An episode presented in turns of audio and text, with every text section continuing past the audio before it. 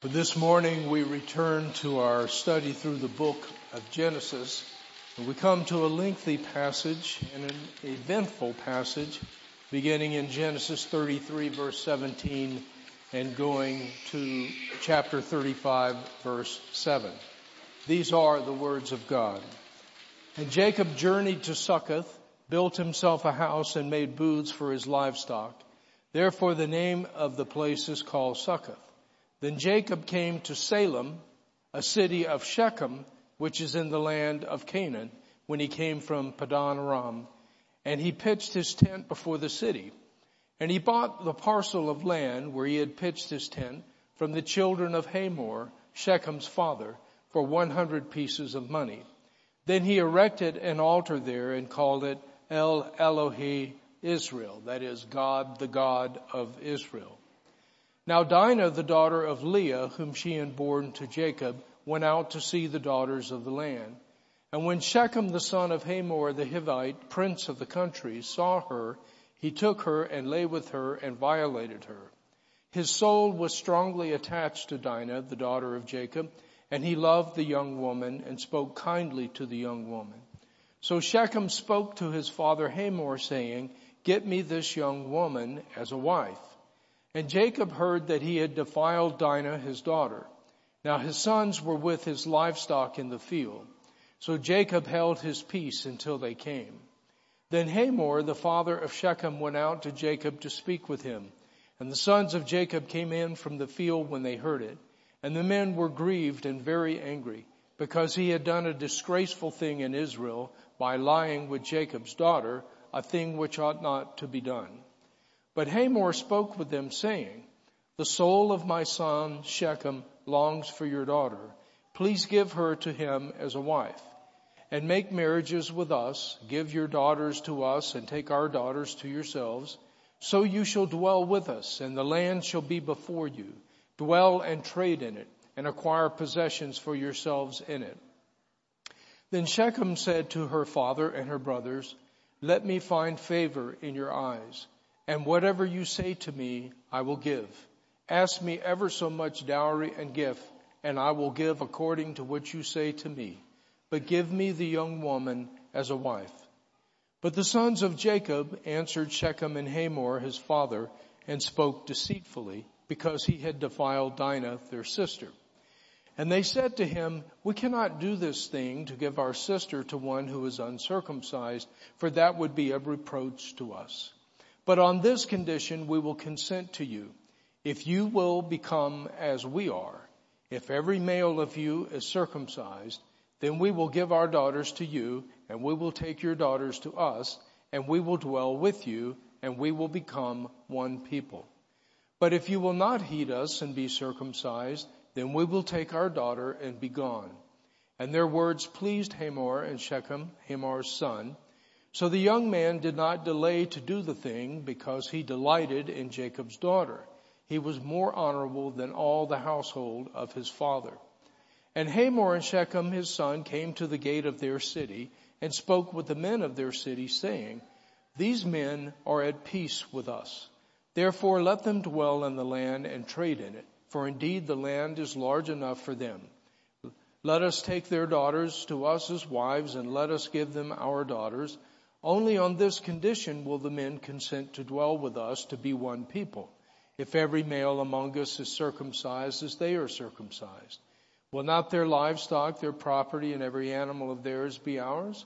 Only let us consent to them, and they will dwell with us." And all who went out of the gate of his city heeded Hamor and Shechem his son. Every male was circumcised, all who went out of the gate of his city. Now it came to pass on the third day, when they were in pain, that two of the sons of Jacob, Simeon and Levi, Dinah's brothers, each took his sword and came boldly upon the city and killed all the males. And they killed Hamor and Shechem his son with the edge of the sword, and took Dinah from Shechem's house and went out. And the sons of Jacob came upon the plain and plundered the city, because their sister had been defiled. They took their sheep, their oxen, and their donkeys, what was in the city and what was in the field, and all their wealth. All their little ones and their wives they took captive, and they plundered even all that was in the houses. Then Jacob said to Simeon and Levi, "You have troubled me by making me obnoxious among the inhabitants of the land, among the Canaanites and the Perizzites. Since I am few in number, they will gather themselves together against me and kill me. I shall be destroyed, my household and I." But they said, "Should he treat our sister like a harlot?" Then God said to Jacob, "Arise, go up to Bethel and dwell there, and make an altar there to God, who appeared to you when you fled from the face of Esau your brother." And Jacob said to his household and to all who were with him, "Put away the foreign gods that are among you. Purify yourselves and change your garments. Then let us arise and go up to Bethel, and I will make an altar there to God who answered me in the day of my distress and has been with me in the way which I have gone." So they gave Jacob all the foreign gods which were in their hands and the earrings which were in their ears, and Jacob hid them under the terebinth tree which was by Shechem. And they journeyed, and the terror of the God, the terror of God was upon the cities that were all around them, and they did not pursue the sons of Jacob. So Jacob came to Luz, that is Bethel, which is in the land of Canaan, he and all the people who were with him, and he built an altar there and called the place El Bethel, God of Bethel, because there God appeared to him when he fled from the face of his brother. Our gracious God and our King, we pray, open this word to us. Give us understanding. We would see, that we would know, that we would walk in your ways, that we would be your faithful servants and witnesses in our own day. For we pray in Jesus' name. Amen. Well, our text today is one of the wildest texts in Scripture, and the interpretations of it are as wild as the events themselves. The key is to interpret Scripture by Scripture, which means we have to know Scripture, or else texts like this become like ink blots onto which we project our own sensibilities. What God is doing here is giving us a snapshot of Jacob's household as the generations of Isaac, which began in chapter twenty-five, verse nineteen, are now drawing to a close, and the generations of Jacob are about to begin at chapter thirty-seven, verse two. Now, the generations of Isaac and Jacob are the stories of Isaac and Jacob, but they're stories told through the lives of their children. Because in the Bible, if you really want to know who someone is, you look at their children. And it's especially the lives of Isaac and Jacob told through their children, especially the Christ type, whom God raises up in that day in every generation. And so what God is doing through all of this is he is preaching the gospel by showing the way of and the need for salvation by grace alone, through Christ alone. God is preaching that message over and over again. So the generations of Isaac end with this slaughter at Salem, in which not just Shechem, the guilty one, but every single man of the city is killed. Every wife is rendered a widow, and every child fatherless. Because you see, Simeon and Levi care so much about the protection of women and children, and about the will and witness of God. This will lead to the cursing of Simeon and Levi in Genesis forty-nine, so that they do not share in the inheritance of the land with uh, the other brothers, uh, uh, the other sons of Jacob. Genesis forty-nine, verse five, Simeon and Levi are brothers. Instruments of cruelty are in their dwelling place. Let not my soul enter their counsel. Let not my honor be united to their assembly. For in their anger they slew a man, and in their self-will they hamstrung an ox. Cursed be their anger, for it is fierce, and their wrath, for it is cruel. I will divide them in Jacob and scatter them in Israel. Simeon, when the land is divided under Joshua, will receive only a few cities within the borders of Judah. And that's because Judah's inheritance was so large that Judah really couldn't even handle it all. So Simeon was given a few scattered cities within Judah and received no separate inheritance. Now, all of this, of course, shows the need for salvation, as does the big pile of idols which the sons of Jacob had to leave behind in chapter thirty-five, verses two and four. God says, "Come worship me in Bethel." Jacob says, "Maybe you should leave all your idols here." You think? It's only by God's sheer grace that he protects them from extermination. Chapter thirty-five, verse five, God places his terror upon all the cities that are around. Otherwise, they were going to combine together and exterminate Jacob and his family due to what they did at Salem. Then God is going to usher in the generations of Jacob in chapter thirty-seven, and he will raise up a new Christ type, Joseph, whose wife, whose life will show forth the way of salvation through Christ. And of course, Joseph as the new Christ type will be warmly embraced by his brothers when they sell him into slavery, showing once again the need for salvation by grace alone, through Christ alone. Now, these are our scriptural corner stakes for understanding this tragedy at Salem. These are the kind of things that when we read this passage are popping up in our minds immediately. Wait a minute, Simeon and Levi are cursed in Genesis forty-nine. That's referring to this incident. Wait a minute, Joseph is going to be raised up. He's going to be sold into slavery. All of these things should be popping up into our minds. If you're surveying a piece of land and you get outside the corner stakes, or you move the corner stakes, or you disregard the corner stakes, you are lost. And the same is true for us as we approach the tragedy at Salem. Only now, when we know where the corner stakes go, are we ready to look at the details. So let's jump in. Chapter thirty-three, verse eighteen says in the Hebrew that Jacob came to Salem, the city of Shechem. Salem means peace. And so you will find a lot of the modern English translations say that Jacob came peacefully or safely to Shechem. But Salem is a noun, not an adverb, and it's not meant to be used that way. The King James Version is correct when it says Jacob came to Salem, or Shalem, that's the way it would be pronounced in Hebrew, the city of Shechem. So Shechem is the name of the prince of the region.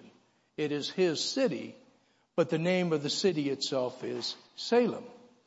Now remember, we've seen this city of Salem before. It was the city where Melchizedek reigned some two hundred years prior to these events. Remember, Melchizedek was not only king, he was also priest of God Most High, who met Abram with bread and wine and blessed him, and to whom Abram paid a tithe, which Hebrews chapter seven tells us was very significant, because when he, when Melchizedek blesses Abram and Abram pays a tithe to Melchizedek, that means that Abram is acknowledging Melchizedek not only as a brother, a fellow worshiper of the one true God, but also as his spiritual father, his spiritual superior. This is also the same area, this city here of Salem, right around it, and it's the same general family, the family of Shechem and Hamor up the line, from whom Abraham bought the burial site where he and Sarah were buried, and where Jacob is later going to be buried. You can see that in Acts chapter seven, verses fifteen and sixteen. That's the city of Salem. And this is all going to gain in relevance as we go forward in the text. For now, simply note that it is not happenstance that Jacob comes here and buys land from Shechem's father and builds an altar to the Lord. Now, we've already noted that these events provide a snapshot of Jacob's family, and it is not a pretty portrait. The spiritual uh, lack of health of Jacob's family and his children in particular began to show itself right away when in chapter thirty-four, verse one, it reads this way in the Hebrew literally. She went out, Dinah, the daughter of Leah, whom she bore to Jacob. In, at, or among, the Hebrew can mean any and all of that, in, at, or among the daughters of the land. Now what's suggested here, the drift of this, even though we don't get the details, is that this is not a healthy move on Dinah's part. This is not a sign of spiritual strength. It's because it's not simply a visit. She wants to be seen among, viewed as included among the daughters of the land.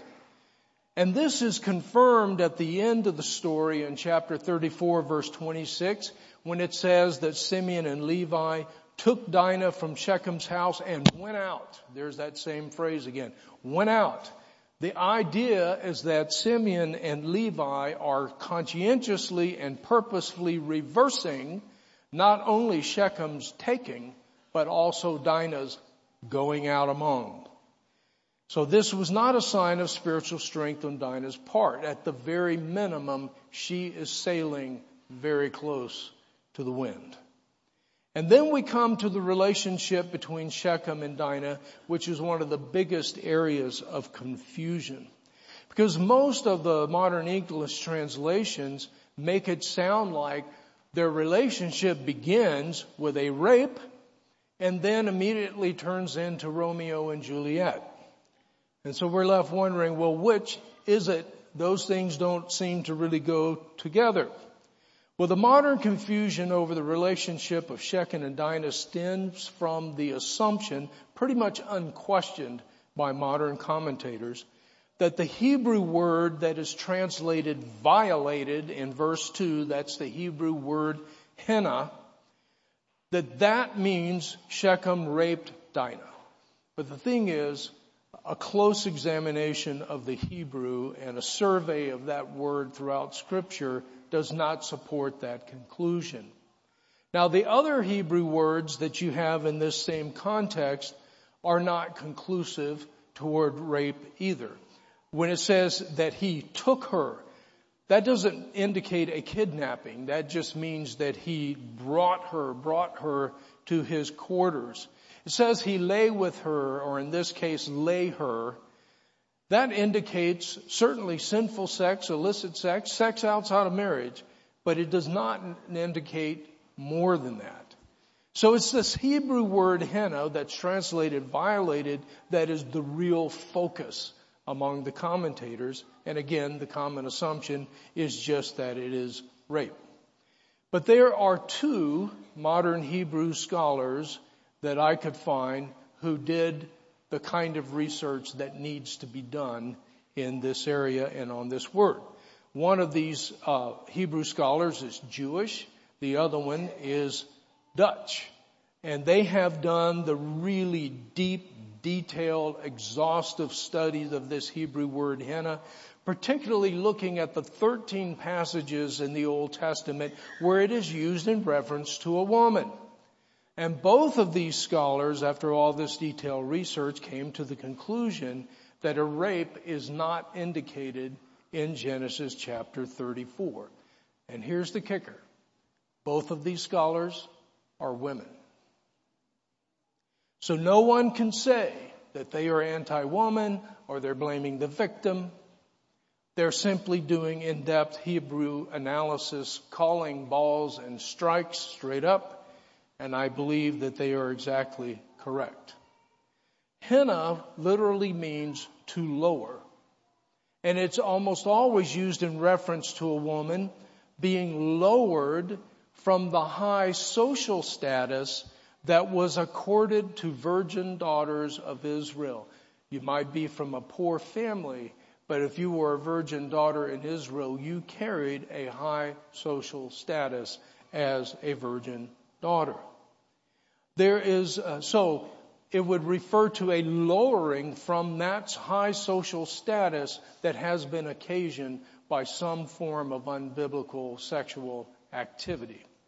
There is only one time in Scripture that henna is used of not a social lowering, but a physical lowering, as in a, a physical pushing down or a pinning down, as in a rape, and that is with the rape of Tamar by Amnon in Second Samuel thirteen. Tamar and Amnon being half-siblings, both children of David the king, but by different wives.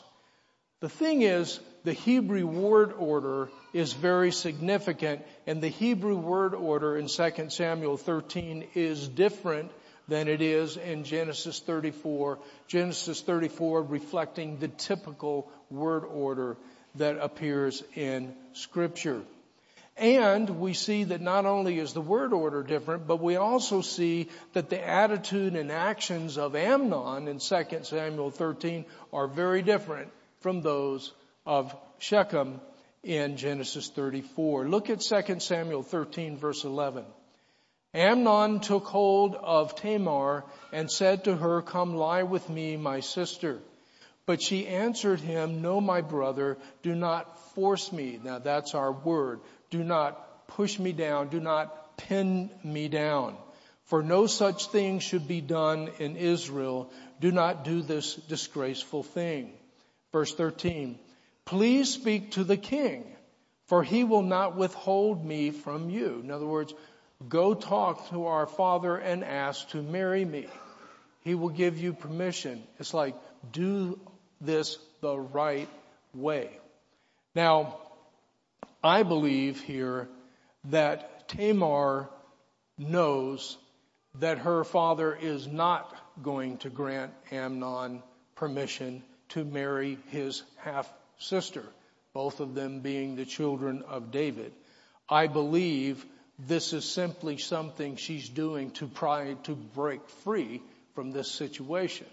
This is the equivalent of her crying out for help. She's trying to get out of this situation, avoid this rape, which he intends, by having him go to the father, full knowing that David is saying, "No, you're not marrying your half-sister.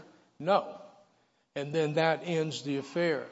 You see, for rape, uh, there has to be some form of resistance or crying out or something that indicates that the sexual activity is not consensual. That's still the law today in the majority of states.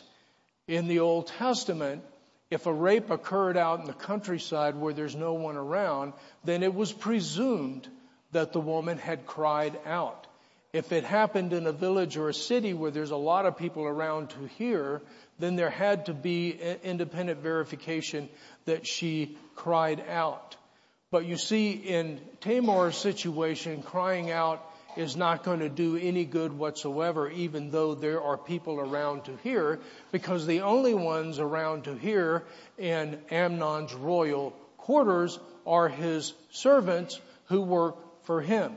So them hearing Tamar cry out is not going to do any good.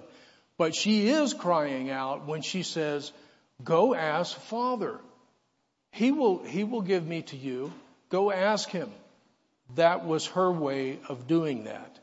In any event, it says in verse fourteen that he would not heed her voice, being stronger than she. He forced her. He pressed her down. He pinned her down and lay with her. And then Amnon, now here is the psychology of rape. This is it. Amnon hated her exceedingly and said to her, "Arise, be gone." So she said to him, "No, indeed, this evil of sending me away is worse than the other that you did to me." But he would not listen to her. And here's the servant. This is why it doesn't do any good to cry out here. He called his servant and said, "Here, put this woman out away from me and bolt the door behind her." In other words, take out the trash. That's the psychology of rape. That is not all, at all the psychology we see from Shechem toward Dinah in Genesis thirty-four. Shechem, we're told, loved Dinah, and so he seeks to marry her and to reverse the social luring that he has brought upon her. Now, they're both involved in this. They both are blameworthy, but the man is held to be more blameworthy, more responsible, not only because he is the man, but also because he is the prince. He's the prince of the city. He has a lot more power than her, but and not only that, he's the kind of person that Dinah or any other young lady would probably be extremely flattered to receive attention from. So he, he wants to marry her, he loves her, and through the marriage he's going to reverse this lowering that he has brought upon her.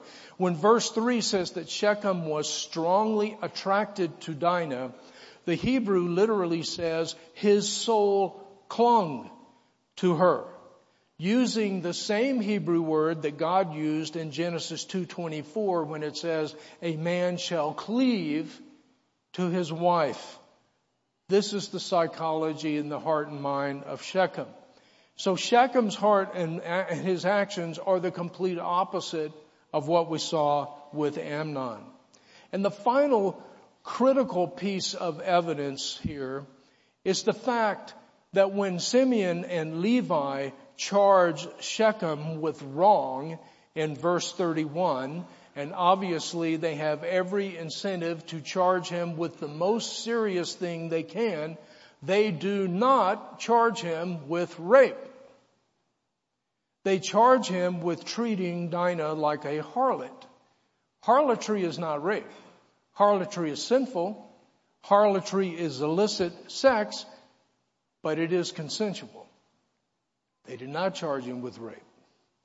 This is the situation that's going to be addressed later on under the law of Moses in Exodus chapter twenty-two, verses sixteen and seventeen, and Deuteronomy chapter two, verses twenty-eight and twenty-nine. And when you put those two passages together, they provide that a man who finds a young woman who is not betrothed, and he takes her and lies with her, and they are found out, then the man shall give to her father fifty shekels of silver, which was a lot of money back in that day. And he shall marry her and shall never be able to divorce her because he has humbled her, he has lowered her. Now, the father, however, does not have to accept the marriage. He can refuse the man, Exodus twenty-two twenty-six, but the man still has to pay the money.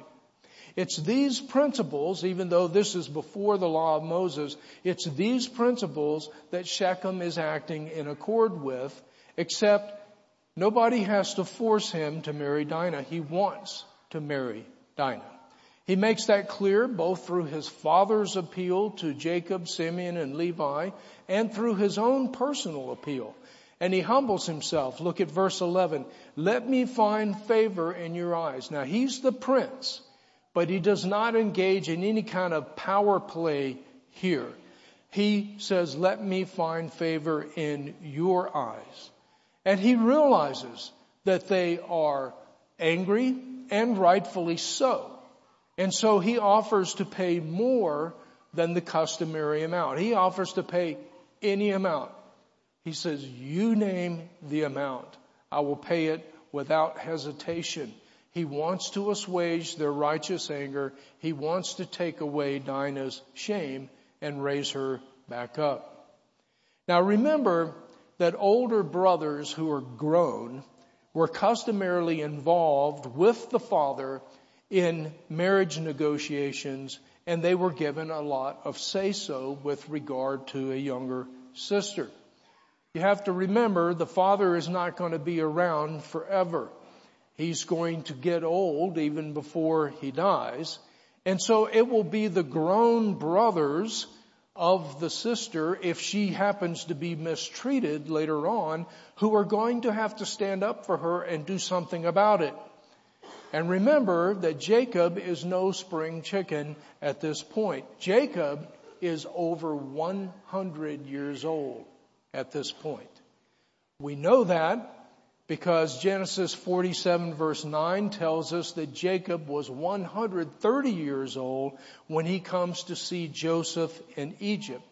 And we know that at that same time, Joseph was thirty-nine years old. thirty when he first stood before Pharaoh, plus seven years of plenty, plus two years of famine, make him thirty-nine. When Jacob is one hundred thirty, you do the math, you back it up, you realize that Jacob was ninety-one years old when Joseph was born. They left Laban when Joseph was six, so Jacob is ninety-seven. We know in chapter thirty-seven that Jacob, Joseph is seventeen, which means that Jacob is somewhere around one hundred six years old at the time of these events. And even if it weren't the custom of the day, involving Dinah's grown older brothers was just plain prudent and practical for the reasons that I've already mentioned. Now here all the indications are that Jacob is satisfied with Hamor and Shechem's offer. And so that's why we don't hear anything out of them. He's leaving it with Simeon and Levi because they too independently need to be satisfied. So when Simeon and Levi asked for Shechem and Hamor and all the men of the city to be circumcised, it seems like they're just being prudent and careful about intermarriage. In other words, they're seeking for oneness of faith and culture before any sort of intermarriage take place. Note how Dinah's brothers speak in terms of being one people as a result of the circumcision. Verses fifteen and sixteen. On this condition we will consent to you, if you will become as we are. If every male of you is circumcised, then we will give our daughters to you, and we will take your daughters to us, and we will dwell with you, and we will become one people. Now what about this? Was covenanting and intermarriage allowed for God's people at this particular time? Well, long story short, what we find is that God's strict prohibition against covenanting and intermarriage was specific to the invasion of Canaan under Joshua. That will come later on, several generations later, when the iniquity of the Amorite was complete, to use God's language to Moses, I mean to Abraham in Genesis fifteen. Because at that time, God's command is for Israel to exterminate the peoples of the land, to wipe them out. That's four generations in the future from Genesis fifteen. You see, even with unbelievers, God does not vomit them out of the land, to use the language of the Old Testament, unless and until their idolatry, their sexual perversion, their child sacrifice, and the like demands their death as a matter of justice. That was not the case in the days of Abraham, Isaac, and Jacob, even though you had individual cities such as Sodom and Gomorrah, which reached that level and God destroyed them. The bottom line is that covenanting and intermarriage were always matters of extreme caution and, and, the, and the need for extreme prudence, but they were not strictly forbidden during the days of Abraham, Isaac, and Jacob. And so we see Abraham, for example, forming alliances and covenants with the people of the land when warranted. In Genesis fourteen, he forms an alliance with three Amorite brothers. He lived right next to them, and all indications are that these three Amorite brothers converted to faith in the Lord, even though they remained uncircumcised. And they helped Abraham defeat the kings of the east. They fought right next to him. Abraham also entered a formal covenant with Abimelech, a Philistine ruler, in Genesis chapter twenty-one. Once again, all the indications are that Abimelech had come to faith in the Lord, because he invited Abraham to stay wherever he wanted for as long as he wanted, anywhere in his land. And Abraham, in fact, stayed there for a long time. So in Genesis thirty-four, again, this is Salem, the former city of Melchizedek, the city where Abraham bought the burial place for him and Sarah and later for Jacob. And he, in fact, purchased it up the line from the same family as Hamor and Shechem. And furthermore, Hamor, Shechem, and all the men of Salem are going to submit to circumcision. Well, we know what happens. Simeon and Levi are using God's covenant and its sign of circumcision not to advance faith in the Lord, but to serve their own designs for extreme vengeance. Not just vengeance on Shechem, who was guilty of wrongful conduct with regard to Dinah, but on every single man of the city. Every wife in this city is going to be rendered a widow. Every child in this city is going to be rendered fatherless. And when the men are incapacitated, Simeon and Levi ride in and slaughter them. And then their brothers join in and they plunder the whole town, including all the animals, all the women, and all the children. And thus we see the justification for the judgment of Genesis forty-nine, where Simeon and Levi are cursed and destined to be scattered throughout Israel rather than participating in the inheritance of the land. Listen to the way Old Testament scholar Victor Hamilton translates Genesis forty-nine, five through seven. Simeon and Levi, brothers they destroyed. They treated violently their covenanters. Into their counsel let not my soul enter, and with their company let not my being be united. For in their anger they murdered a man, at will they hamstrung an ox. Cursed be their fury so fierce and their rage so cruel. I will scatter them in Jacob. I will disperse them in Israel. It's an interesting reference in here to murdering a man. We know that happened. But hamstringing an ox, it says they took all the animals. There's nothing in the account about hamstringing an ox. But ox here is being used as a symbol or type. An ox, it was a clean animal, and therefore represented believers uh, in the Old Testament typology. And an ox was particularly representative of someone who was a very powerful believer, such as a priest, for example. And so this reference here to hamstringing an ox calls to mind the background of Deuteronomy twenty-two ten that would later be given under the law of Moses. You shall not plow with an ox and a donkey together. An ox is a clean animal. A donkey is an unclean animal. You shall not plow with them together. They're not going to be able to pull in the harness the same way. They're not going to be able to pull together. Here's the interesting thing. Hamor means donkey. So this is not talking about animals. This is talking about Hamor, and this is talking about Jacob. Being concerned and extra careful about covenanting together, joining together as one people, intermarriage, that's being careful that you don't plow with an ox and a donkey together. But you see, Hamor and his men, he was a donkey that was becoming an ox by entering God's covenant through circumcision. But he never got a chance to pull together in the same harness because he was hamstrung. That's what it's talking about. Jacob also was an ox who was hamstrung through the actions of Simeon and Levi because his work and witness for the Lord were basically completely crippled. Now, believe it or not, there are commentators who diminish this curse from Genesis chapter forty-nine, attributing it to Jacob's favoritism of Rachel and her children over Leah and her children.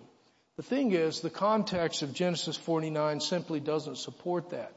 Consider what Jacob says in the very next verse, verse eight, right after he, he has communicated the curse of Simeon and Levi. Next verse. Judah, you are he whom your brothers shall praise. Verse ten, the scepter shall not depart from Judah. Judah was born to Leah, not Rachel. So Jacob is not playing favorites in Genesis forty-nine, nor is he pronouncing his own will or desires. He is speaking the will and words of God as a prophet of God, because God is the one who ensures that the words spoken through Jacob come true. Going forward, the tribes of Simeon and Levi simply wither in the coming generations. By the time of the entrance into the land of Canaan under Joshua, they are by far the smallest tribes. At that point, the average tribe had over fifty-three thousand fighting men. That means twenty and up and capable of fighting. Judah had over seventy-six thousand fighting men. Simeon had twenty-two, less than half the average. And Levi had less than that. Levi had only twenty-three thousand total males from the babies on up. And when the land's divided up under Joshua, Simeon doesn't receive a separate inheritance, but as I mentioned before, just a few cities within Judah's, Judah's territory. So Simeon is essentially swallowed up by Judah. But here's the thing. Even when God's severe discipline comes, God always provides a path of grace forward. It's not going to be the same path, but he always provides a path of grace, because by becoming part of Judah, Simeon ends up being blessed by the grace of the Lord. Now, Levi isn't going to receive anything, any part of the inheritance of the land, but again, God always provides a path of grace forward. That path of grace came at the famous golden calf incident, when it's the men of Levi who rally to the Lord with Moses and Aaron. At the Lord's command, they go out and kill the men of Israel who were actually guilty of actively worshiping the golden calf. This is why Moses grinds the calf up and puts it in the water and makes the people drink it. This is the ritual of jealousy. When a woman would uh, would be charged this way, they would write the charge in the dust of the ground of the tabernacle, which of course is filthy, and drink it. And if she was guilty, she would become sick. How do they know which men are guilty of actually worshiping the golden calf? Because they're sick. They're not just randomly killing people. They're killing those who are sick under the ritual of jealousy, having drank the golden calf.